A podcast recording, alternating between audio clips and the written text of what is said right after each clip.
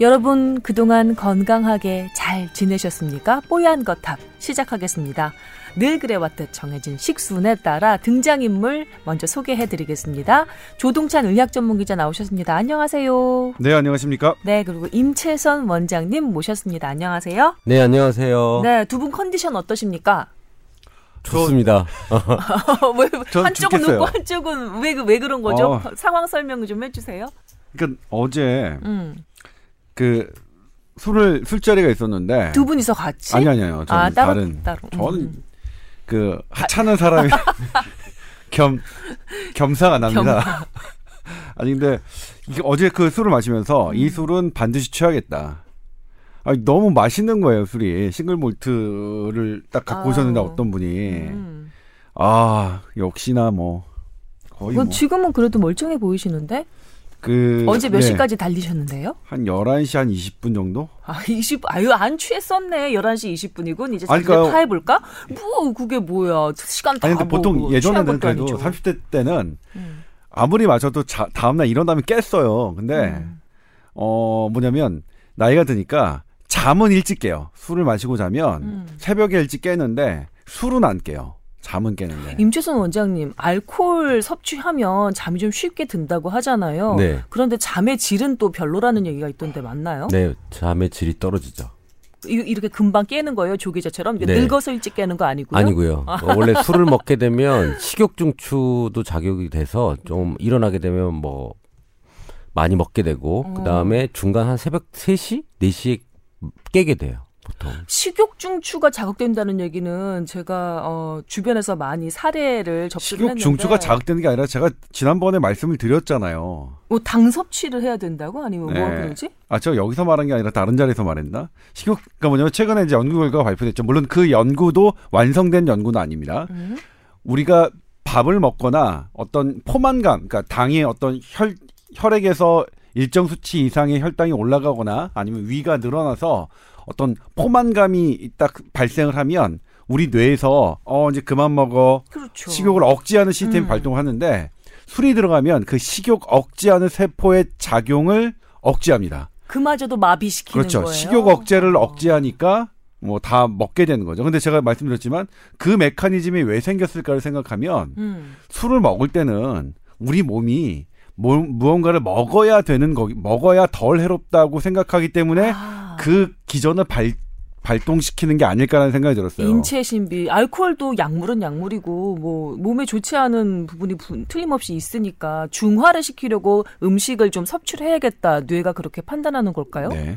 근데 또 술은 뭐냐면 술을 먹으면 졸리긴 하면서도 깊은 잠에 못, 못 빠지는 이 두 가지 이 양면성이 있잖아요. 네, 네. 이상하잖아요. 그럼 왜 그러냐면 알코올은 뇌의 강력한 자극제입니다. 자극제인데 음. 어 자극제니까 뇌는 항상 흥분시켜요. 그러니까 수면을 방해하는 물질이죠. 근데 왜 졸리냐? 그러면 우리의 이거를 그 수면을 수면을 들려면 어 이 억제 시스템이 조금 어 그 계속 깨어 있어야 되는 그런 자극 시스템까지 어 아. 억제 시, 억제 시스템까지 자극하는 거예요. 음. 그러니까 잠은 들면서 계속 깊은 잠을 못 빠지게 되는 그런 거죠. 제가 말을 좀 쉽게 했나요? 어떻게? 했나요? 어려워요. 음, 어려워요. 아주 어려워요.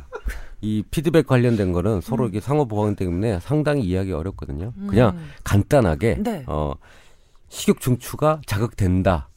음. 활성화된다라고 생각하시면 되고 또 우리가 술 먹을 때 기름진 걸 먹잖아요. 음. 기름진 음식을 또 먹으면 뇌에서 또 그것을 더 먹게끔 하는 물질들이 또 나와요. 음, 그래서 술 먹을 때 고기를 먹게 되면 많이 먹게 되는 거죠. 아. 어, 특히 기름진 음식, 고기나 이런 것들을 육류를 먹을 때, 어, 그래서 술 아유, 먹을 때는 술안주로 기름진 거 많은데요. 그러니까 기름진 걸 먹으면 더 먹게 되는 거죠. 술도 더 먹게 되고 음. 음. 식도더 먹게 돼서 이제 알코올 자체가 여성 호르몬을 또 증가하잖아요. 그래서 남성들이 유방이 좀 커지고 배도 나오고 지방이 많아지게 되는 거예요. 네. 우리 왜 그 어떤 그 주류 그 상표로 금, 복, 땡. 아, 이거 거의 다 나온 건가? 살이 살집이 많은 이렇게 스- 스님 같은 민머리의 그런 상표 왜 기억나죠? 술을 많이 마시면 그렇게 여성형 유방도 생기고 좀 지방 축적이 활발해지고 맞습니다. 그런 것 같습니다. 저는 네. 설때 이제 처가에 내려갔잖아요. 음. 근데 처가가 중국 그렇죠. 계열이잖아요. 네. 문화가 완전히 틀려요. 어떻게 다른데요? 어, 설 내려가자마자 술상이 봐져 있습니다. 그래서 새벽 4시까지 먹었어요. 중국 사람들이 술을 그렇게 좋아하나요? 어, 계속 음식이 나오고 설 문화인가요? 네, 그냥 설? 음식이 계속 나와요. 보지도 못한 음식들이 막 나와요. 만한 전석. 그리고 어. 새벽 6시까지 버티다가 잠들었는데 이제 일어났어요. 음. 일어나서 점심을 먹고 나니까 또 술상에 봐져 있는 거예요. 깰 틈을 안 주는 깰 틈을 안 줘요. 그 먹고 잠깐 휴식을 반주를 낮에 하고 잠깐 또 쉬었는데 음. 또 간식이 나오는데 술, 술이 항상 있어요. 종류별로. 반주가 계속 나오는 계속 나와요, 계속. 그래서 도망 다녔어요. 뭐 심부름 뭐 사오겠다고 너무 사랑받는 사위여서 그런 거 아닌가요? 이게 반짝반짝하는 뭐 금 안 보이나요? 이게 또 어, 목에 왜, 예. 왜 게르마늄 운동선수용 목걸이를 하고 오셨네요. 금색 이런 걸 좋아해서 선물을 이런 금을 어. 많이 한, 합니다. 가족들끼리. 예. 네. 도금 도금 그- 아니에요?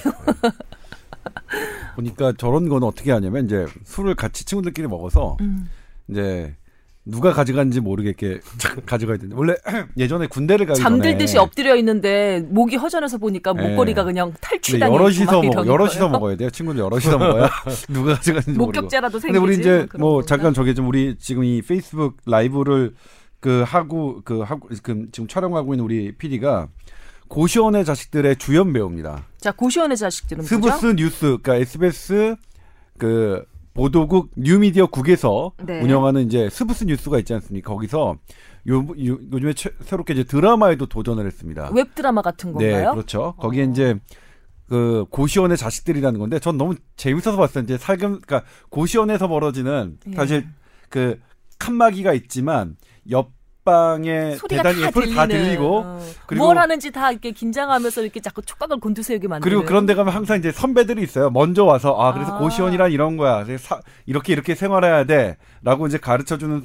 사람이 있는데 음. 처음에는 이제 그거에 적응하려고 되게 노력하다가 나중에는 그걸 깨잖아요. 막 음. 술 취한 친구도 데려오고 막 음. 뭐 하고 하는 그런 건데 좀그 친구가 많이 본 친구예요. 봤더니 이 친구야, 이 친구. 아 어? 그러면 그러니까 지금 우리 촬영해 주시는 분은 거꾸로 카메라를 들고 본인의 얼굴을 그래, 한번 비춰주시기 본인 바랍니다. 본인 얼굴 한번 비춰줘봐. 자 스브스 어, SBS에서 그렇지. 자랑스럽게 그, 내놓은 자식이죠. 당신 얼굴 예. 비춰줘봐.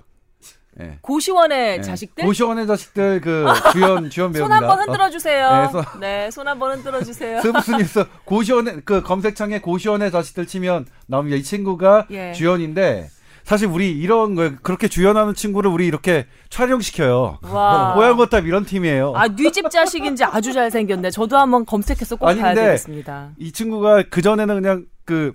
그 저기 그냥 대충 나오더니 그 주연을 하고 나더니 이제 머리 힘을 주고 나왔어요. 음. 아니, 벌써 연예인병이 걸린 거예요. 그러니까 알아봐요. 마라. 누가 한 알아봐요, 지금? 간다. 어?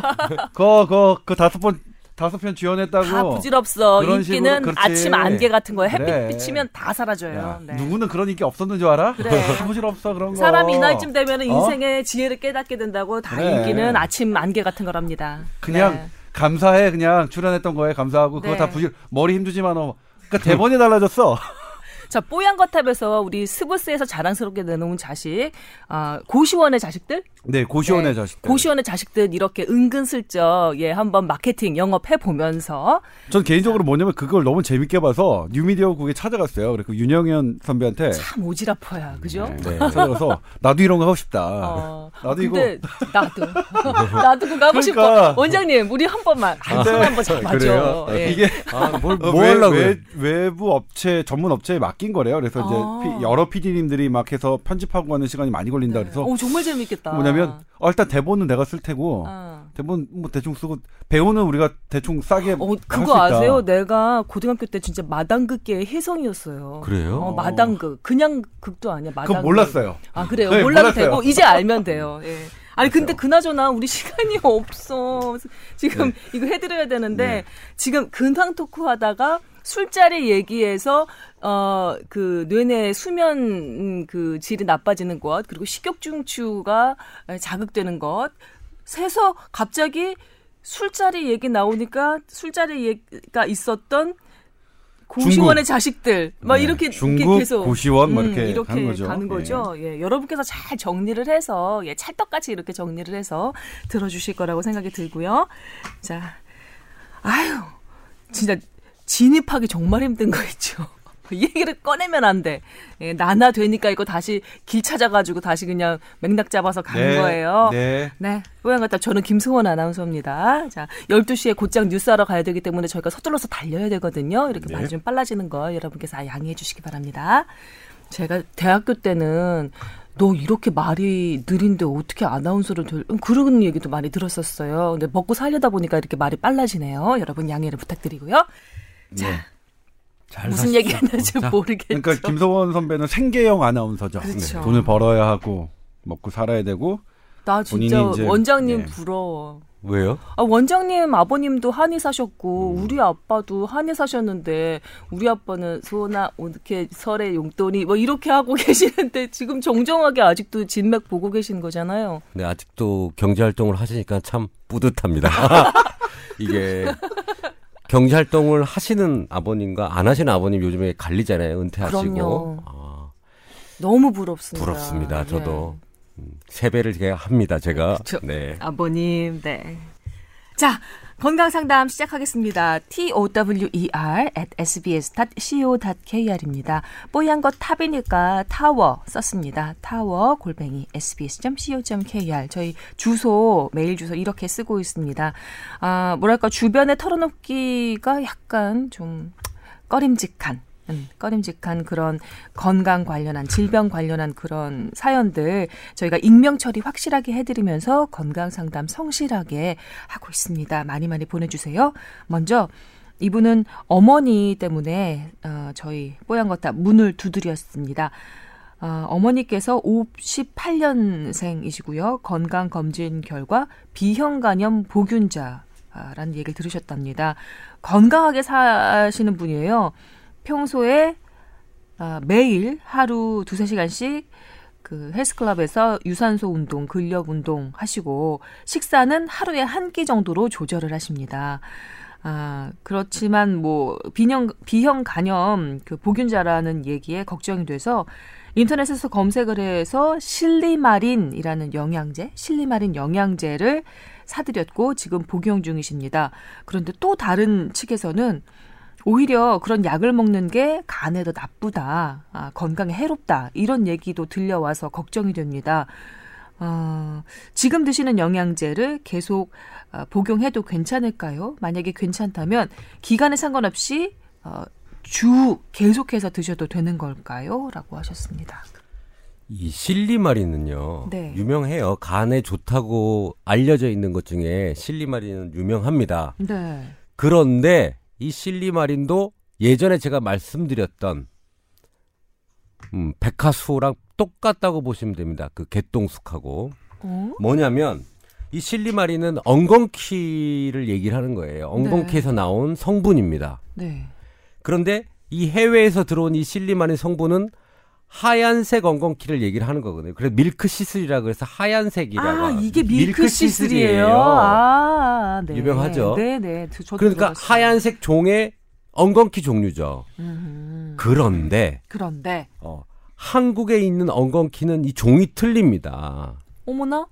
자, 그런데 이 실리마린이 유명해지면서부터 어떤 상황이 벌어지냐면 한국의 엉겅퀴를 실리마린으로 둔갑을 해서 또 유통을 하게 되는 겁니다. 음. 같은 엉겅퀴지만 종이 틀려요. 음. 하여튼 종자가 틀려요. 이게 약재가 안 되는 야, 거예요. 이 백화수 이어 부피소 그거랑 비슷한 케이스네요, 정말. 그렇죠. 사삼, 뭐 우리 더덕, 양유 뭐 이렇게 말씀드렸던. 예전에. 어, 네. 그래서 이 엉겅퀴를 한국산으로 해가지고 하면 실리마린 성분이 조금 적다고 봐야 될 거고요. 음. 밀크 시슬 종, 종을 정확히 해서 드셔야 그 항산화 효과, 비타민 E 10배 정도 있다고 얘기를 하고요. 실리마린이. 아, 네. 그 milk thistle인데 네. 어 이거는 간단하게 드신 드신다면 특별히 문제는 없을 겁니다. 또 B형 간염 보균자라고 해서 음. 그 B형 간염이 active 형태 그러니까 막 어, 간세포를 파괴하고 활성화돼 있는 상태가 아니라면 네. 평소에 드셔서 간 기능을 보호하셔도 괜찮다고 생각이 듭니다. 음. 안정성이 좀 유, 유효하게 입증이 좀 된 제품 중에 하나고요. 네. 해외에서 많이 광범위하게 사용을 하고 있는 제품입니다. 네, 우리나라 엉겅퀴가 만약에 정말로 우리가 듣고 있는 밀크시슬과 약간 종류가 다르다고 하면 해외 직구 통해서 해외 밀크시슬 그 어, 약재를 사서 쓰- 복용을 해보는 건 어떨까요? 음, 근데 해외 직구도 좀 좋은 사이트나 이게 음. 좀 그, 믿을 수 있는 사이트에서 구매를 하셔야 되지 않을까 싶고요. 네. 그 밀크시스를 정확히 수입해오는 한국 업자 측의 제품을 쓰는 것도 괜찮은 방법이라고 생각합니다. 아, 그래요. 네. 알겠습니다. 네, 그 제가 지난번에 실리마리를 취재했다가 아직 이제 밀려서 보도를 못 하고 있는데 아, 보도는 네. 못 하게 되겠죠. 음. 네, 이 실리마린 성분은 실제로 간장약의 성분이기도 합니다. 아, 네. 그러니까 레갈론이라고 하는 뭐 간 수치가 증가됐을 때 간 수치를 떨어뜨리게 하는 약 그런. 약의 네. 성분이긴 한데 네. 약으로 쓰일 때는 그 200, 한 알에 200mg입니다. 그래서 세 번 600mg 정도가 처방되는데 네. 건강기능식품에는 130mg만 있습니다. 음. 그러니까 실제로 건강기능식품의 용량이 그 검증된 임상시험의 그런 용량과 용량에는 못 미친다 이런 말씀 드리고 싶고요. 네. 그리고 실리마린이 뭐 그렇게 간 수치를 간을 안, 간기를 개선한다는 의미가 있지 비형 간염 보균 그, 그 보균에 대해서 음. 어떠한 효과를 가, 갖고 있다라는 그런 그 근거는 없습니다. 음. 그러니까 사실 이런 말 드리면 좀 아, 이- 제가 좀 제가 드리면서도 이미 사드시고 계신데 그거 비형 간염에는 맥뭐 빠지게 김 빠지게 예. 만드는 역할이시긴 해요. 한데. 보면. 아무튼 그렇습니다. 음. 근데 그거보다 더 중요한 건 뭐냐면 네. 비형 간염 보균자라고 하면 그러니까 지금 내가 비형 간염 바이러스가 있지만 이게 활발하게 임원장이 또 액티브하게 활동하는 건 아니거든요. 음. 그래서 증세나 이런 건 없어요. 음. 그럼에도 불구하고 뭐 어떤 위험이 높아지냐면 간암의 위험도는 높, 높습니다. 그렇죠. 그래서 비형 간염 보균자 같은 경우에는 어떻게 해야 되냐면 6개월에 한 번씩 간암 검사를 하게 되어 있습니다. 네. 그러니까 저, 그 우리나라에서 1년 간격으로 해봤더니 그래도 초기를 놓치는 거예요. 그래서 음. 6개월 간격으로 그 피검사와 그다음에 피검사를 한 다음에 뭐 그 하는 그 뭔가 이상이 있으면 이제 하는 게 있거든요. 초음파 같은 걸 하거든요. 그래서 어 비형 간염 보균자는 6개월에 한 번씩 그 간암 검사를 하도록 되어 있고 그게 보험 적용이 됩니다. 그러니까 6개월에 한 번씩 어 검사를 받으시라는 말씀 드리고 싶네요. 네. 간 건강이 당연히 신경이 쓰이시는 분이잖아요. 그 간염 보균자라고 하시면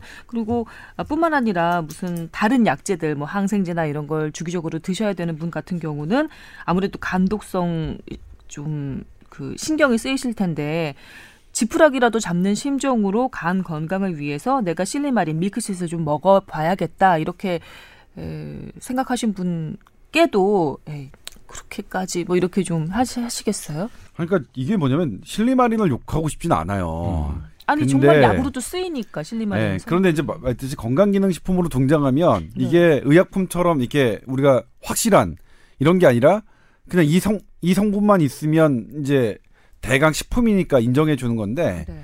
이걸 갖고 이게 밀크시슬도 뭐 김선 선배가 지금 말씀하셨지만 엄청나게 광고를 하고 있거든요. 네 맞아요. 또 프로그램마다 뭐 딱 딱 보면 아 저기가 또 작업 들어갔구나 하는 게 있을 만큼 막 그렇게 작업이 들어 그럼 그러면 이제 쇼닥터 의사들 등장하고요. 음, 그리고 그 쇼닥터가 등장하는 그 프로그램 사이사이 홈쇼핑에 또 이게 이게 나와서 판매하고 마치 이것만 뭐 먹으면 모든 간염이 나을 것 같이 광고가 들어가니까 네. 그러니까 그것 때문에 제가 말씀드리는 거예요. 지난번에 지난주에 한번 비타민 D 갖고 말씀드렸었는데 네. 예.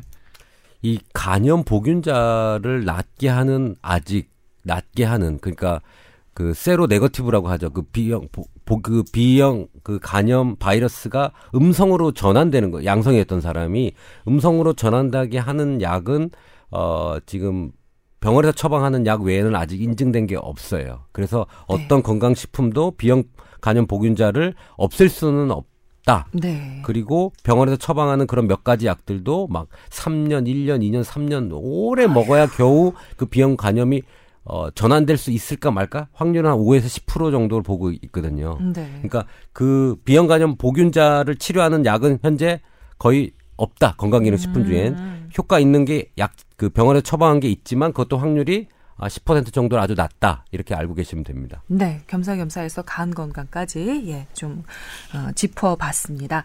다음 사연으로 넘어가겠습니다. 이분은 어, 가벼운 내용이라고 하시는데 제가 보기에는 그 어떤 그 사연보다 훨씬 더 뭐 무게감이 있는 그런 내용이 아닌가 싶습니다. 이분은 왼쪽 약지 손가락 주위에 염증이 생기셨는데 일곱 번 병원 진료를 했습니다. 마취해서 고름 짜고 뭐 담금 치료라는 게 있는 모양입니다. 그런 것까지 하고 약도 받았는데 일곱 번 병원 치료를 받았는데 10만 원이 넘게 나왔답니다. 이거는 뭔가 과용 과잉 진료 받은 것은 아닌가라는 생각이 들었는데 아, 항생제 주사가 비보험 사항이라고 어, 나중에 알아보니까 또 그렇더랍니다. 그래서 아 이거 비보험 사항인데 미리 좀 알려주셔야 되는 거 아니에요? 그랬더니 수납이 다 이루어진 다음에 추가적으로 그때 가서 물어보니까 그제서야 알려주셨답니다. 좀 뭔가 고개가 가, 갸우뚱해지신 거예요. 그래서 아 이런 일이 있나 싶어서 지난 시, 저 과거를 좀 이렇게 떠올려 봤더니 대학병원 안과 검진을 받았었는데 검사비가 20만 원이 넘게 나와서 깜짝 놀라셨답니다. 19만 원어치 검사가 비보험 사항이라서 그렇게 나왔다고 그래서 문제 제기를 하니까 그제서야 결제 취소를 해주더랍니다. 그러니까 그거보다는 훨씬 뭐 한 만 원 정도만 이제 수납을 하신 거죠. 비보험 사항들이 이렇게 많은 것도 문제지만 수납하기 전에 고지하지 않고 수납 과정 이후에 환자에게 이렇게 알려주는 건 좀 문제가 있는 거 아닙니까? 이런 과정 관련해서 따로 법제화되어 있는 건 있습니까? 라고 물어오셨어요. 우선 그 고름 관련돼서 소독하고 이런 일곱 번 치료해서 10만 원 나온 거는 그냥 잘 병원에서 음. 그 뭐 바가지를 씌운다는 그런 개념으로 한 것 같지는 않습니다. 네. 왜냐하면 그건 제가 봐도 예. 그 병원에서 상당히 싸게 받아. 싸게 받은 싸게 겁니다. 받았어요. 아, 그래요? 예. 항생제 주사를 안 해도 되는 거를 하신 건가요? 혹시? 아니, 항생제? 주사를 저도 처방을 해보면 네. 보험공단에서 음. 어, 어떤 염증에는 이 항생제를 보험 처리를 해주기도 하고 안 해주기도 합니다. 네. 그래서 어, 고가의 항생제를 쓰지 못하도록 막아놨습니다. 정부에서. 네. 그런데 의사 입장에서 볼 때는 어 이걸 빨리 고름을 낫게 하고 염증을 억제하려면 약간의 어 어 최 고등 계통의 항생제를 좀 써야 되는데 네. 그래서 어, 이 사람은 조금 어, 심각하니까 써야겠다라고 좀 쓰시고 나머지는 다 보험 처리를 하신 것 같아요. 그러니까 이 외과 쪽 선생님은 참 양심적으로 하신 거고요. 음. 어, 오히려? 네, 그러니까 네. 이것은 그러니까 예. 더, 더 간단하게 말씀드리면 일곱 번 그 드레싱 드레싱만 하더라도 일곱 번 소독해 주시고 어, 환자를 일곱 번 만나서 소독해 주시고 10만 원 정도를 벌면 이 의사는 그그 가격 그렇게 보면 운영이 안 됩니다 병원이. 음. 사실 미국 같은 경우에는 이렇게 되면 한한 500만 원, 600만 원 정도 나올 거예요. 나올 것 같아요. 예. 예. 아, 미국에서 이렇게 일곱 번 정도 해서 손, 손 염증된 거 하면, 아니, 500만 원, 600만 원, 한 1000만 원 가까이 나올 겁니다. 아니 겨우 고름 짜고 항생제 주사 맞고 그런 그러니까 건데요. 그 겨우 고름이라는 게 고름이라는 게 이제 여기 골문대를 해야 되거든요. 그- 그걸, 그걸 대부리망이라고 하는데 네. 잘 고염된 고염된 부분들을 잘 절제해야 돼요. 그러니까 아. 그게 부분 마취를 해야 되고 그 다음에 그게 외과 전문의가 어쨌든 뭐 그 전문적인 처치를 해야 예. 처치를 해야 되는 거라서 마취하고 뭐 이런 비용들이 엄청 비쌉니다. 그 시술 비용이 그래요. 째고 하는 그런 것들이 우리가 그냥 흔히 가볍게 생각하는 그런 고름 이렇게 좀 뭐랄까 눌러서 째고 그냥 소독약 발라주고 이런 예, 처치가 보- 아닌가 예, 보네요. 보통 그래서 어떠냐면 아. 이렇게 왼쪽 손가락에 그러니까 어, 손가락에 염증이 생긴 부위가 있- 있어서 병원 가면 큰 병원 가라고 하죠. 본인들이 보면 손해니까 아. 그래서 조그만 병원에서 이런 것들을 안 보고 안 봐요. 금- 피부의 반정 검사 같은 거 있잖아요. 네네. 그런 조직 검사 다 대학병원으로 보냅니다. 왜냐하면 아, 돈이 안 되고 돈이 안. 이게 수가가 너무 낮게 낮아서. 측정 낮아서 네. 이분은 참 양심적으로 잘하신 거예요. 그러니까 이제 지금 사연 보내주신 분은 이제 이게 비싸다고 보내주셨는데 저희가 이제 역으로 말씀드리는 거죠. 음. 이거 사실 비싼 와, 거 아니고 반전인데요. 이제 비싼 저는 거 아니고. 그냥 일반적인 평범한 의료 소비자로서 네. 아니 골 맞고 그거 좀 이렇게 손으로 해서 짜주고 응? 빨간 약 같은 거 발라준 것 같은데 지금 10만 원 나왔다고 하면 야 저라도 그냥 듣기만 하면 과잉 진료 아니야 의사가 너무 좀 비양심적이었던 거 아니야라고 생각을 했거든요. 일곱 번에 10만 원이면 뭐 만 얼마인데요. 예. 한 번에 그런데 지금 내막을 들어보니 상황을 들어보니 이거는 거의 정반대의 경우였던 거죠. 사실 손해를 말씀드리면 무릅쓰고 이런 선생님들이 계속 많으셔야 돼요. 아, 그래요? 예, 이런 선생님들 근데 거의 없습니다. 웬만한 병원에서는 그냥 또그 다른 다른 병원 가라, 큰 병원 가라 이렇게 말씀하시는 분이 많아서 음. 조금 속상하시더라도 저희 저희 저희가 보기에는 음. 이분 되게 괜찮은 분 같다. 그리고 그래요. 나으셨다면, 예. 그리고 이제. 항생제도 왜 어떤 문제가 있냐면 네네.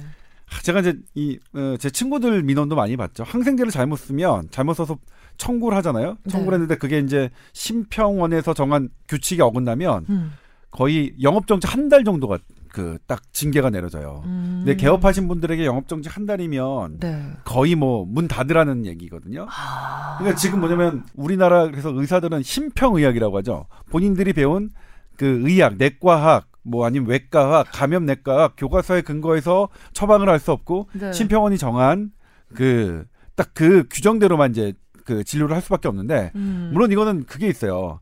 심평원의 그런 근거는 왜 만들어 왜 만들어졌느냐 이런 걸 악용해서 마음대로 막 이렇게 처방하고 뭐 이렇게 돈 벌려고 하는 의사들을 규제하기 위해서 만들었는데 그렇죠. 예. 그 규제가 선량한 의사들을 그 제한하는 그런 음, 그런 옥죄는. 부분이 있거든요. 그래서 어. 이걸 어떻게 탄력적으로 가져갈 수 있느냐 이게 좀 문제긴 합니다. 네. 그 다음에 또 이제 안과에서 20만 원, 음. 근데 19만 원어치가 비보험이라고 해서 결제 취소했다고 했는데 이걸 막을 수 있는 법적 그 법적 장치가 없느냐? 네. 있습니다, 있습니다. 사실 비 비급여, 그러니까 보험이 되지 않는 그 비급여를 본인의 허락 없이 동의받지 않고 결제를 하면 나중엔 그, 시- 그 심사평가위원회에 음. 그 문제를 이의를 제기하면 병원에서 고스란히 환자에게 다시 돌려줘야 됩니다. 음. 그 돈은. 근데 문제 삼지 않으면 문제 삼지 넘어가 않으면 버리면 그냥 이거는 네. 누가 챙겨줄 수 있는 게 아닌 거죠. 네, 그렇죠. 그렇죠. 예. 그러니까 그, 그 일단 내가 동의를 하지 않은 비보험 수가에 대해서는 이의를 제기할 수 있다. 근데 음, 대, 그 의료 서비스 그 소비자들이 대부분 아 내가 받은 그 처치가 뭐 보험 적용이 되는지 안 되는지 잘 알지 못하니까 원래 이렇게 비싸게 받는 것부터 생각하고 그냥 넘기는 그러니까 원래는 경우도 있을 설명을 것해 주셔야. 돼요. 근데 보통은 그러니까 의료진들이 설명을 해 주셔야 되고 음. 알고 있습니다. 그리고 설명을 하지 않고 이거 결제를 하- 했을 경우에는 네. 환자가 이의를 제기하면 이미 처치는 끝났잖아요. 그러니까 처치는 끝났음에도 불구하고 그 비용을 다시 환자에게 다 돌려줘야 된다니까요. 와 내가 어, 알고 있는 상태가 아니었으면 네, 네. 내가 동의를 하지 않은 상태면 그건 고스란히 돌려주게끔 돼 있으니까. 음. 그러니까 법이 안 돼 있는 건 아닙니다. 그러니까 아 그렇군요 예. 그렇군요 그러니까 만약 내 동의를 받지 않고 비급여 치료들이 이루어져서 음. 나는 많은 병원비를 냈다 그러면 음. 병원에게 요구할 수 있고요. 그게 네. 안 된다 그러면 뭐 어, 정부의 심사평가위원회에 그 신고하는 장, 그 장치가, 장치가 있군요. 있습니다. 네. 그래서 진료 보기 전에 비급여 동의서라는 걸 받아요. 음. 비급여 검사와 약제를 쓰겠습니다라고 네. 동의서를 보통 받기 때문에 이제 수납할 때는 그 동의서 때문에 이제 돈을 내야 되는 거죠. 근데 이 안과에서는 그걸 하지 않았던 것 같아요. 음. 그리고 제가 항생제를 써보면 오리지널 항생제가 있어요. 그러니까 외국 회사에서 최초로 만들어낸 음. 좋은 항생제가 있는데 네네. 그게 이제 특허가 만료가 되면 카피약을 만들죠 한국에서. 네. 제가 그걸 똑같이 써보면 오리지널 항생제가 훨씬 좋습니다. 똑같이 복제한 건데 왜 복제한 건데 그럴까요? 저는 임상적으로 훨씬 효과가 좋습니다. 참 희한하단 말이지. 그런데 나라에서 정책을 오리지널을 쓰면 삭감해서 돈을 안 줍니다. 카피한 거 싼 걸 써서 국민들한테 싼 걸 쓰고 의료비를 낮추려고 싼 걸 쓰도록 유도를 하고 인센티브를 주는 제도를 만들었어요. 검증된 건가요? 복제약의 아닙니다. 그 약효가 그 원래 오리지널보다 떨어진다는 게 의료 현장에서 검증이 된 사항인가요? 아니 이제 그게 좀 달라요. 그래요? 그러니까 사실 이제 근거를 그 카피약 generic이라고 하는데 음. generic이 오리지널 약보다 떨어지지 않는다. 동등한 효과를 갖고 있다. 그런 전제 하에 그런 전제하에 그런 그렇게, 정책을 예, 쓰는 그렇게 하는데? 근데 사실 이 실제로 환자를 보는 의사들은 음. 근거는 없지만 하나는 오리지널 약이 더 잘 되는 것 같아. 음, 지금 이렇게 임 마- 예, 그렇게 말씀하시는 분들이 것처럼. 많아요. 네. 근데 어쨌든 전 세계가 오리지널 약이 워낙 비싸기 때문에 의료비를 낮추기 위해서 음. 효과가 동등한 generic을 우대하는 generic을 쓰- 쓰라고 하는 정책은 미국이나 우리나라나 영국이나 동일한데 네. 근데 우리나라는 뭐가 문제냐면 generic 약값이 너무 비싸요. 오리지널 약이 100원이라고 한다면 미국 같은 경우에는 그 generic 그걸 카피한 약은 뭐 30원 40원인데 음. 우리나라는 70원 정도 합니다. 상대적으로 물론 우리나라가 오리지널 약을 개발할 수 없기 때문에 음. generic 카피약을 주로 그 만들 수밖에 없는 그런 뒤떨어진 우리나라의 그런 그 의학 수준 때문에 그렇게 한 거긴 하지만 네. 우리나라에서는 그렇게 뭐 generic을 우대하거나 이렇게 할 만큼 그러니까 소비자를 위한 우대라고 하기엔 조금 그그 꺼림칙한 게 있거든요. 음. 낮추면 더 낮춰야죠. 사실 더 낮추고서 40원 수준으로. 예, 예, 그쪽으로. 유도하든가 음. 그런데 아무튼 이 문제는 되게 어려워요. 어려운 사실 문제예요. 예. 사실 뭐냐면 냉정하게 generic 약, 약이 그 오리지널 약과 효과가 동등하다고 내세우는 그들의 근거도 사실 엄밀하게 엄밀한 잣, 잣대로 막 들여다보면 그렇게 연구가 잘 돼 있는 건 아니거든요. 그래요. 그러면 심평원의 그 조치가 조금은 허약한 기반 위에서 작성이 된 거다 이렇게 생각할 수도 있겠네요. 그래서 다 어, 많은 많은 수의 어, 의료 현장 그 의료 서비스업 종사자들이 아 사실 오리지널 약이 약효가 훨씬 좋은데라고 생각하면서 마지못해 복제약을 쓰고 있는 상황인 거네요. 우리나라 상황이 지금. 그렇죠. 뭐 예. 근데 그런 부분도 있어요. 그런 비싼 오리지널 약값 약을 사용하면서 그런 그, 그 뒷돈들이 음. 오갔던 그런 과거들이 있어서 지금이 안 그래요. 그렇지만 그런 부분들도 있어서 예. 사실 이, 이, 문, 이 부분은 상당히 조금 좀 어렵죠. 예. 그리고 그래요. 이렇게 비급여 검사와 치료가 많아지는 이유가 다들 궁금할 거예요. 음. 그러니까 형, 현재 우리나라 그 정부에서 정해놓은 그 기본적인 의료에 대한 보험 급여는 네. 아주 기본적인 것들 예전에 과거에 했던 것들만 등재가 돼 있고요. 네. 새로 개발되는 새로운 신기술은 거기에 등재가 안 돼 있어요. 음. 의학의 발전은 참 속도가 빠르게 움직이고 있는데 그렇죠. 이 커가고 있는 의- 그 속도를 심평원과 못 쫓아가요. 못 쫓아가요. 그걸 보험으로 다 등재를 시켜주려면 상당히 많은 연구와 뭐 확인이 필요하다 보니까 그 나머지 부분들은 비급여로 두는 거예요. 음. 그래서 여러분들이 어, 시간이 지나서 어, 어떤 항목이 보험으로 편입되다 하더라도 나중에는 새로운 게 나오면 이거는 또 의미가 없어지는 거예요. 이미 더 지나간 흘러버린 물인 거지. 그렇죠. 옛날의 치료 방법인 거죠. 네. 이거는 계속 반복될 겁니다. 업데이트를 갖다 좀 더 빠른 속도로 할 수는 없나요, 심평원에서? 그것도 되게 노력하고 있어요. 근데 신기술과 그걸 제, 그거 신기술을 제도권으로 들여놓는 일은 어쩔 수 없이 시간차가 존재할 수밖에 없고, 근데 그 시간차를 어떻게 좁히느냐가 이제 사실은 관건이겠죠. 좁히려는 노력은 계속 하고 있습니다. 그리고 모든 신기술이 다 좋은 건 아니거든요. 음. 그러니까 신기술로 등장했다가 사장되는 그런 기술도 있기 때문에 네. 그런 것을 아. 시장에서 어떻게 통용되는가를 본 다음에 하는 건 되게 그러니까 일례로 라식이 예- 예전에는 600만 원, 700만 원이었습니다. 지금은 200만 원, 300만 원이었죠. 음. 근데 그 당시 기준으로 600만 원, 700만 원 기준으로 보험 혜택을 했다면 지금도 아마 라식은 600만 원, 700만 원 수준으로 유지됐을 겁니다. 그러니까 그게 시장에서 네.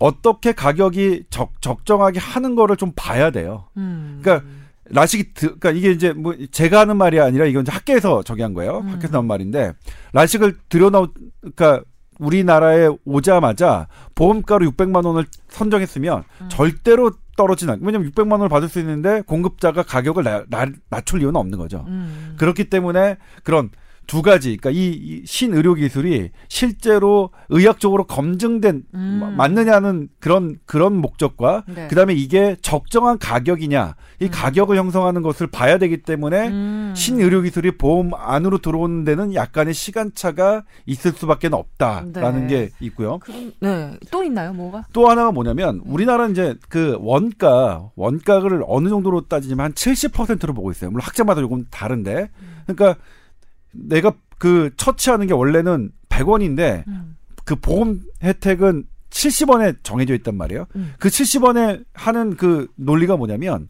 니네 나머지 비급여는 훨씬 더 많이 많이 버니까 음. 그걸로 해가서 원가 보전 해라 이 논리거든요. 음. 그러니까 병원에서는 보험 급여만 되는 걸로 하면은 망하는 거예요. 망하는 구조가 되는 거죠. 음. 그러니까 그래서 비급여로 해서 어떻게든 그거를 그 손실을 줄여 나가야 되고 네. 거기다가 조금만 하면 이제 그러니까 비급여만 하게 되는 거죠. 그래야 돈이 생기니까. 그러니까 그러니까 이 구조를 빨리 깨야 아. 되는데 이, 이 구조가 몇, 몇십 년째 안 깨지고 있는 거죠. 깨지기 어려울 거예요. 우리 죽을 때까지. 음. 비급여와 급여가 공존하는 그런 의료 환경에서 사실 거고요. 예. 음. 이 이거를 제도화를 늘려면 큰 진통이 없이는 어려울 겁니다. 음, 사실 사람 생명 그리고 건강에 들어가는 돈만큼 아끼면 안 되는 그 것도 없는 것 같은데 비급 비급여 항목을 좀 줄이고 급여 항목을 좀 빠르게 업데이트하는 것이 그냥 마냥 능사는 아니라는 것도 오늘 처음 알았고요. 그리고 신기술이 의료 그 현장에서 어떻게 조정을 받는지 좀 지켜보는 그런 것도 필요한 과정이라는 것도 오늘 처음 알았던 것 같습니다. 자, 그나저나 손가락에 염증이 생겼는데 이렇게 7회 이상 항생제 치료를 받을 만큼 그 회복이 더딘 건 이분의 면역력이 좀 문제가 있으신 거 아닌가요? 음. 근데 원래 네. 우리 사람의 말단 있잖아요. 손가락, 음. 발가락 이런 데 염증이 생기면 참 안 나요. 어. 어, 말단에는. 그래서 이런 외과적 처치가 같이 포함되어 있기 때문에 외과적 처치와 함께 돼 있는 거기 때문에 어, 이거는 7회 정도 치료를 하는 게 맞습니다. 예. 그래요. 음, 그리고 면역력이 떨어지지 않아. 저도 뭐, 뭐 내성발톱 옛날에 있었고, 어, 음. 거기 염증이 생겼었고, 음. 예. 아유 고생 많이 하셨겠네요. 군대가 군대에서 생기더라고 희한하게. 그 예. 전투화 때문에 그런가? 딱딱한 전투화? 뭐 천리 행군 하고 나면 뭐, 어. 뭐 발이 뭐 이렇게 아니 근데 두분 녹아버리죠. 다 네. 의료 산업 종사자신데 막 전투화 신고 행군하고 막 그러셔야 되나요? 네. 그러니까 의무병 훈련? 받을 때는 똑같이 아 그래요? 네. 아, 그러니까 천리행군 하면 처-. 우리가 천리행군의 특전사 천리행군은 뭐냐면요. 혹시 특전사? 네, 특전사 출신? 네. 임채선 원장님 특전사 아, 출신? 안 해. 아 없었구나. 그때 아, 저는 제가 없었어요. 한 3, 4층 그냥 뛰어내린다고 제가 말씀드렸잖아요. 레페를 강하 뭐 이런 거 네. 하시는 거예요? 우와. 예, 아니 저- 어떻게 조 기자님이 이런 임채선 원장님한테 그렇게 좀 뭐랄까 그 함부로 대했지 그동안? 저는 뭐 27사 이기자 부대 출신이거든요. 다 이겨요 저희는. 이 기자 부대. 그래서 이 기자 부대. 27사 이기자 부대 얼마나 유명한 부대인데요. 예, 여튼 그래서 네. 면역력 관련한 얘기를 하자면 아, 면역력은 이기자 부대 출신 여러분들 뭐 아시죠? 이기자 부대가 어떤 부대인지 다 대- 이겨요 우리는. 댓글 달아주세요 댓글. 다 이겨, 참에 우리. 댓글이나 한번 수집해 봅시다. 네. 저는. 정, 정말 충격적이었는데 군대 가서 천리행군을 하는데 천리행군은 뭐냐면 음. 특전사는 이제 낙하산을 타고 그 북한에 떨어지는 거예요. 음. 떨어져서 김일성 주석궁이라든지 주요 타겟을 폭발을 하고 무시무시한 사람이 여기 어. 있었구만. 폭발을 하고 걸어서 나와야 되는 거예요. 그러니까 그 걸어 나오는 거리가 어 400km, 300km를 가정을 하고 행군을 하는 거죠. 그러니까 걔네들이 살기 위해서 천리 행군을 1년에 한 번씩 합니다. 음. 근데 그 행군을 천리길을 그 40km 무장을 하고 걷게 되면 어떻게 되냐면 살하고 군화가 다 붙습니다. 그래서 다 핏덩어리가 져, 져요. 어우. 어. 그래서 제가 하는 일은 뭐냐면 새벽 3시 정도에 도착을 하면 수경지에 도착을 하면 발을 벗고 발 소독만 한 100명을 합니다. 저는 한 4시간 동안 소독만 쭉 합니다. 발 그 해서 붕대 감아주고 막 고름 터트리고 피고름 있으면 짜내고 이렇게 해서 하고 저는 자요. 본인 발은 어쩌고요? 저는 안 걸었어요. 그러니까 처음에는 치료한다고 계속 치료만 하다가 네. 이제 마지막에 이제 애들이 이제 힘이 떨어지는 거죠. 마지막 10일째 되면 진짜 지치거든요. 음. 그때 대대장이 부릅니다. 군의관 같이 걷지? 예? 왜 그렇죠? 그러니까 자네가 걸으면 힘이 날 거네. 군의관이 같이 천리행군을 한다면 우리 애들이 힘이 날 거네. 그래서 사양하고 싶은데. 네, 사양하고 싶은데 마지막은 어차피 마지막 도착하면 제가 안 보거든요. 그러니까 음. 마지막 날 그 밤샘 행군은 군의관이지만 같이 걷죠. 그래서 저는 군장을 안 메고 음. 그냥 소총 하나만 메고 걷는데도 힘들어요. 아, 여기 무시무시한 분이 계셨어요. 또 군대 얘기 나오니까 또 이렇게 또 시간 가는 줄 모르고 또뭐 듣게 되는. 이기자 부대 훨씬 더 많이 걸어요. 아, 이기자 훈련 부대 얼마나 얘기는. 차후에 들어보는 것으로 하겠습니다. 사연 하나 더 할까요? 아니면 본격 주제로 넘어갈까요? 주제로 넘어가야 되지 않을까요? 네, 시간이 좀 예, 그렇죠. 예. 아, 이것도 해드려야 되는데. 할까요 그러면? 아, 짧게 하죠 그러면. 그 사마귀 관련한 건 좀 빠르게 진행할 수 있을까요? 다음에 하죠. 이게 좀 얘가 좀 깁니다. 그래요? 예. 이거는 특히 임채선 원장님을 특정해가지고 보내온 사연이기 때문에 이거는 에, 다음 주로 넘기도록 하겠습니다. 왜 그 한 뭐 일곱 여덟 살쯤 되는 애- 아이들 손에 사막이 많이 나잖아요. 요즘도 좀 그런 애들이 있는가 본데 아 미리 예고를 해드립니다. 다음 주에 관련한 그 의료 상담 해드리겠습니다. 자, 다시 한번 저희 메일 주소 알려드립니다. tower at sbs.co.kr입니다. 익명 처리 확실하게 해드리고 있고요. 그리고 그 어느 프로그램보다 정성스럽고 그리고 최신의 의학 아, 정보를 반영해서 상담해드린다고 자부하고 있습니다. 여러분 많이 사연 남겨주세요. 그리고 댓글도 잊지 말아주세요. 자, 저희 아, 오늘의 주제로 넘어가겠습니다.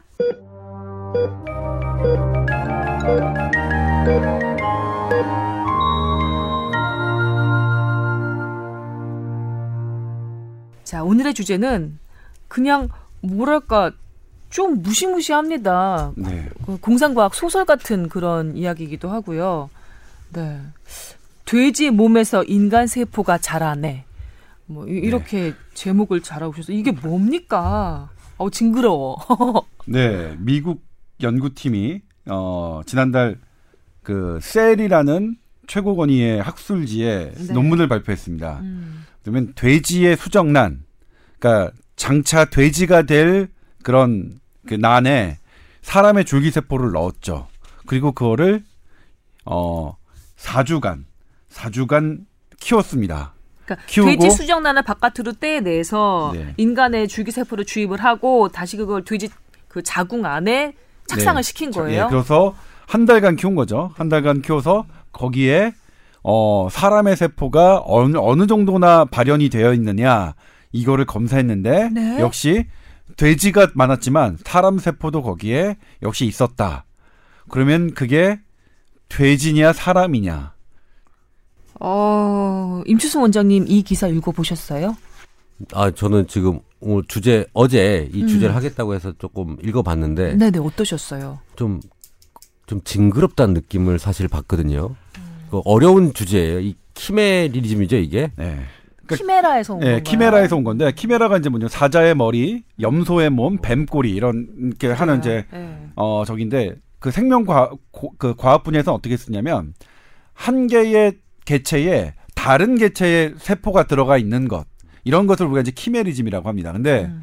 사실 이게 되게 신비해요. 우리 엄마에게는 자식의 그 세포가 뇌에 들어가서 받아서 그래서 뇌를 보호하는 장치를 하는 게 밝혀지고 있죠. 제가 한번 보도한 적이 있는데 몰랐어요? 어, 네, 몰랐어요. 원래- 원래, 원래 임신을 하면 이거는 내가 가지고 있는 세포가 아니에요. 그렇죠. 남성, 여성도 틀리잖아요. 만약에 맞아요. 남자이기라면. 네.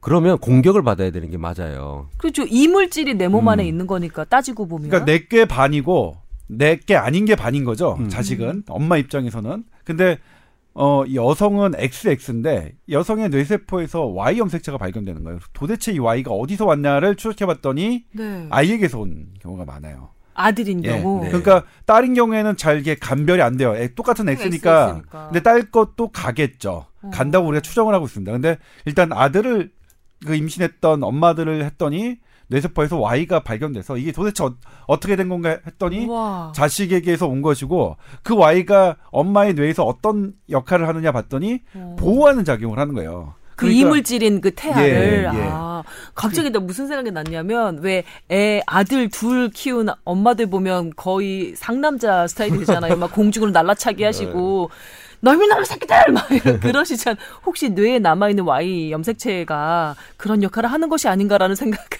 아, 근데 그래서 이 키메리즘 제가 건강 라이프에서 토요일날 보도했었는데 그러니까 누가 본 거야 도대체 아무튼, 아무튼 그래서 제가 그때도 키메리즘에 관한 국내 연구도 아직 진행 중인데 재미난 것들 좀 있어요 음. 근데 이거는 이제 좀 다른 거죠 돼지 그래도 그거는 이제 뭐 자연현상이니까 그런데 네. 이거는 지금 일단 자연현상이 아닌 과학으로서 돼지와 사람을 섞어 놓은 그런 부분이잖아요 그렇죠. 근데 이게 왜 생겼느냐를 조금 볼 필요는 있어요. 2013년도에 일본에서 어 프로젝트를 키메리즘에 관한 프로젝트를 하나 발표합니다. 그게 뭐냐면 사람이 예전에 아일랜드 영화 보면 나 나의 그 염색체를 그대로 복제해서 사람을 키운 다음에 네. 내가 어떤 병이 들었을 때 간이 나쁘거나 심장이 나쁘거나 콩팥이 나쁘면 그 사람들의 장기를 이식해서 네. 그렇게 사, 살아가는 그런 모습이 나오죠. 음. 그런 것처럼 돼지에게서 그렇게 인간의 콩팥을 그 이식가 자라게 한 다음에 그걸 사용하겠다는 프로젝트를 2013년도에 발표합니다. 뭐냐면 유전자를 조작해서 콩팥이 없는 돼지를 만들어냅니다. 그, 그 어. 지금 과학적으로 가능합니다. 네. 그 돼지의 수정란에 사람의 줄기세포를 넣는 거예요. 그리고 그것을 착상시켜서 키워서 그 돼지가 신장이 생겨난다면 애당초 그 돼지는 신장이 콩팥이 없는 유전자로 이렇게 그 만들어진 돼지기 때문에 거기서 콩팥이 생겨난 건 사람 세포로. 된 거니까 그건 사람의 신장인데 그 프로젝트를 2013년도에 발표를 합니다. 하겠다.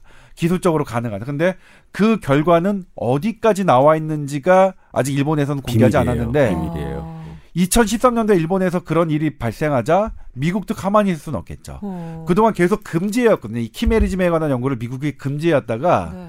2015년에 그러니까 2년 전에 음. 그거를 허가하는 그, 그 법을 만듭니다. 미국에서도. 음. 그래서 연구 목적으로는 사용할 수 있다. 음. 다만 그 이렇게 연구 목적으로 사용하더라도 거기서 태어난 애들은 서로 교배시킬 수는 없다. 음. 이렇게 이제 어 윤리적으로 아주 예, 그 민감한 부분은 제한은 하지만 네네. 어쨌든 성공시켰까 그거를 그 법을 통과시켰고 그때 어떤 얘기가 있었냐면 어, 이거 미국에서 어느 정도 진행되고 있는 거 아니야 이런 의심을 했었거든요 그 법을 만들 때 네. 근데 이번에 셀에 발표된 연구를 보고 이미 그때 예전부터, 이미 있었던 것 같아요 예전부터. 이미 음. 연구가 진행되고 성공할 것 같으니까 네. 법을 그때 바꾼 것 같다 이렇게 음. 하는 건데 이제 한 거예요. 와, 그, 그 소련이 그 유리 가가린 우주로 띄워 보내니까 압불사하고 네. 미국이 아폴론 띄운 것처럼 이거 잘못하다가 키메리즘에서 일본한테 완전히 그 그렇죠. 그 되겠는데 그러면서 서둘러서 미국도 지금 추진을 그렇죠. 하고 있는 거군요. 잘 한번 생각해보세요. 아까는 그 이식 얘기를 좀 좋게 얘기해서 누굴 공유한다 이렇게 얘기하죠. 네.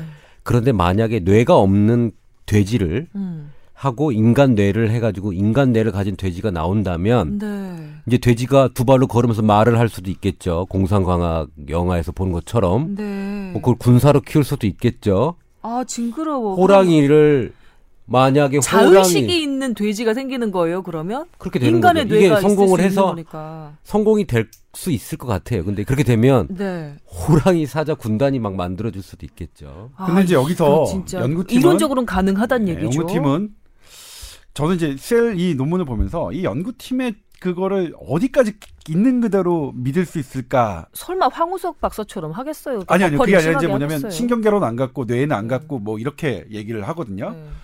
근데 블러핑 참. 뭐냐면 여기서 사용된 질, 그 줄기세포는 뭐냐면 역부나 유도 만능 줄기세포입니다. IPS라고 하는 음. 2006년도에 일본의 신야 교수가 어 정상 성인 자, 다 자란 세포를 역 그러니까 역분화하는 과정을 거쳐서 모든 줄기가 세, 그 모든 세포로 발전 가능한 음. 어 그런 세, 그런 걸 만들어서 노벨 의학상을 받았죠. 근데 여기 사용된 게 바로 그거라서 사실은 우리 인간이 통제할 수가 없거든요. 이게 꼭 콩팥만 대라 아니면 간만 대라 이렇게 통제할 수가 없고 네. 어 이게 어느 거든 다 될 수 있고 심지어 뇌가 될 수도 있고 관절이 될 수 있고 심장도 될 수 있기 때문에 저는 어떤 느낌을 받았냐면 이거 아 이거 인간이 넘지 말아야 되는 네, 신의 영역으로 가는 것 같은 느낌이. 그런 느낌을 받았어요. 네. 살짝 선을 네. 넘는 예. 것 같은 느낌이 있는데 여기 읽어보면 소름이 끼치는 게 어, 그 이게 미국 소크 연구소 후안 카를로스 이스피수와 멜몬테 박사 연구진이 그 조금 전에 그 주동찬 기자가 말씀하신 것처럼 최고 학술지인 생명과학 분야 최고 학술지인 셀에 이 논문을 이제 기고를 한 거예요. 사람 줄기세포가 들어간 돼지 수정란이 암컷 그 돼지 자궁에 착상된 지 28일째 인체의 근육과 여러 장기세포의 초기 형태로 그 세포가 진화한 것을 분화한 것을 확인했다. 그러니까 일부에서는 사람과 같은 지능을 가진 돼지가 나올 수도 있는 어, 것이다라는 우려의 목소리가 나온다. 마치 임채선 원장님께서 걱정하셨던 것처럼. 그 역분화하게 되면 그 우리 생명윤리 그거에 접촉이 안 되죠. 그렇죠. 일단 뭐 예. 그러니까 물론 우리나라 같은 경우에는 어 역분화 줄기세포를 만드는 것 자체는 전혀 문제가 안 됩니다. 음. 어 그거는 좀 더 그 자유롭게 연구를 할 수 있고 음. 그다음에 수정란 난자와 정자가 만난 수정란 같은 음. 경우에는 이제 조금 엄격하게, 예, 엄격하게 예, 다루고 있죠. 좀 다루고 있죠. 생명이라고 그건, 예. 생각하는 예. 거기 때문에. 네, 근데 여기 이 소크 박사, 아, 소크 어, 연구소, 어, 맞죠? 소크 연구소. 그렇죠. 소크 연구소 측에서는 임채선 원장님 같은 그런 이거 인간의 뇌가 돼지의 몸에 있게 되는 가능성도 있는 거 아니냐라는 우려를 어, 기우다라고 반박한 게 이번 연구에서도 돼지 태아의 뇌에서는 사람 세포가 전혀 발견되지 않았다. 사람 뇌를 가진 돼지가 될 가능성은 전혀 없었다라고 제가 뭐- 반박하고 제가 뭐냐면 있대요. 못 믿겠다는 부분이 바로 그 부분이에요. 감추고 있는 걸. 이 제가 그러니까 뭐냐 이 음. 논문을 보고서 그거를 진짜 뭐냐면 찾아내는 거냐 찾아내지 없는 거니까 내가 그 돼지의 이번 돼지 뇌에서 내가 사람의 뇌세포를 찾지 못했다고 해서 없다고 얘기하기는 어렵습니다. 그렇죠. 왜냐면 얼마나 열심히 안 찾느냐에. 따라 다르거든요. 그러니까 나는 여기에 인간의 뇌세포가 없기를 바라면 대충 찾으면 되잖아요. 대충 찾고 아, 없다고 할수 그리고 있고 아, 실제로 많이 벌어지는 일입니다. 이런 것들이. 다른 예. 다른 장기로는 분화할 수 있다고 얘기하면서 유독 뇌는 안 될 것이라고 그렇죠. 얘기하는 근거를 못 대고 그게 있거든요. 그게 과학 과학적이지 않다는 거죠. 그러니까 음.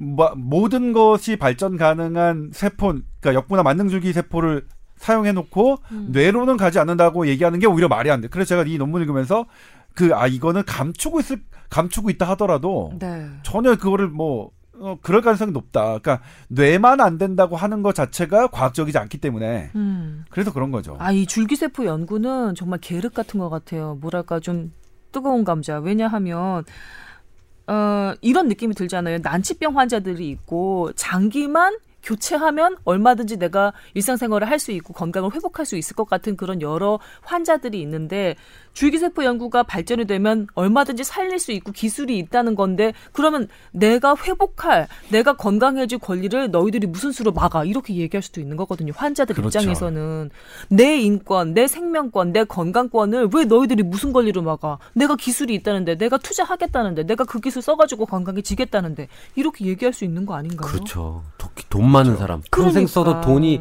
마르지 않는 사람 같은 경우에 오래 살고 싶은 그런 욕심. 사람이 되고 싶다.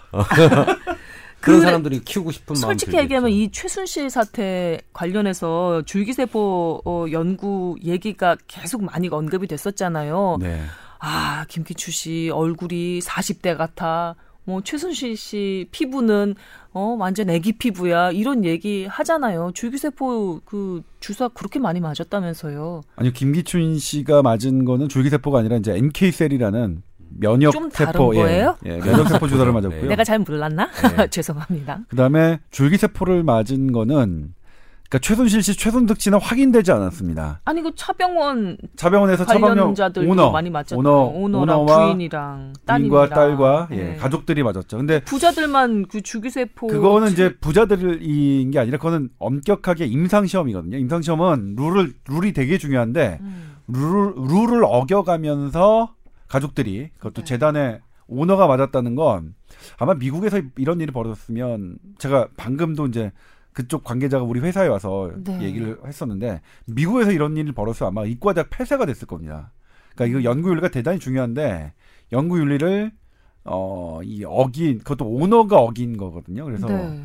그런 부분은 상당히 저기 한 거죠. 너무 오도 같, 호도 같은데 연구 윤리에만 국한되는 문제는 아닌 것 같은데. 참 옛날에는 아. 제가 대학교 때 네.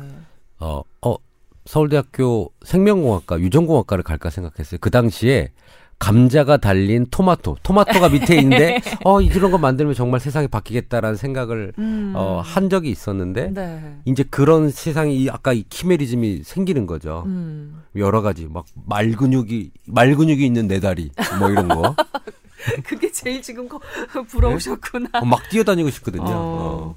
아, 그러나 이게 이 줄기세포 관련해서 아, 여러 가지 그저 따라오는 문제점들이 너무 많아요. 뭐 생명윤리 같은 것도 있을 수 있고 그다음에 아, 완전히 인간이 그 이, 이 줄기세포 치료, 줄기세포 어, 관련 그 시술에 접근할 수 있는 사람이 있고, 영 방법이 있어도 치료할 수 없고 계속 뭐 아플 수밖에 없고 늙을 수밖에 없는 그 이, 이, 이 줄기세포 관련해서는 전혀 동떨어지게 살 수밖에 없는 그런 또 계급이 있는 거고 이- 이거는 여러 가지 문제가 그러니까 지금. 뭐냐면 이거 그 저 제가 이제 드리고 싶은 말씀이 너무 앞서 나간 걱정인가. 이런 게 이제 과학자들만 결정할 수 있는 문제는 아닌 것 같아요. 음. 이런 이런 현상은 이건 이제 그래서 공개적으로 우리가 이런 기술을 갖고 있고 여기까지 가능하고 사실 목적은 콩팥이 없는 그런 그런 환자들 위한 목적이라고 얘기해서 음. 정했지만 네. 이렇게 수반되는 문제들이 있기 때문에 이거는 좀 사회적이 사회적으로 논의를 충분히 거쳐야 되는 게 아닌가 하는 생각이 들고요. 네.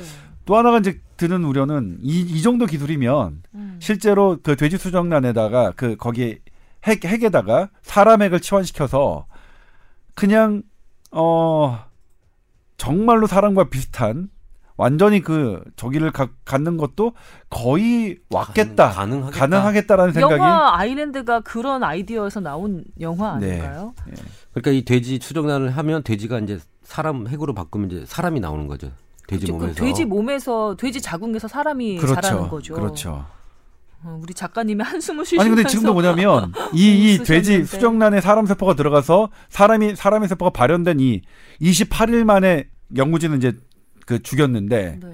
어 termination을 시켰는데 이건 뭘까 이거 진짜 이게 애매해요 이거 그야말로 돼지라고- 키메라죠. 네. 어. 그거를 출산을 안 하고 끝내버렸잖아요. 근데 음. 끝까지 놔뒀으면 어떻게 될까? 아마 놔뒀을 거라고 전 생각을 하고 있어요. 발표만 안 했을 안 했을 뿐이지. 저는 그 뭐냐면 termination 시켰다고 했는데 그것도 이제 아, 진짜로 그랬을까? 그러면 이 그거는 뭐냐면 이건 이제 상상인데 내가 연구자라면 어땠을까?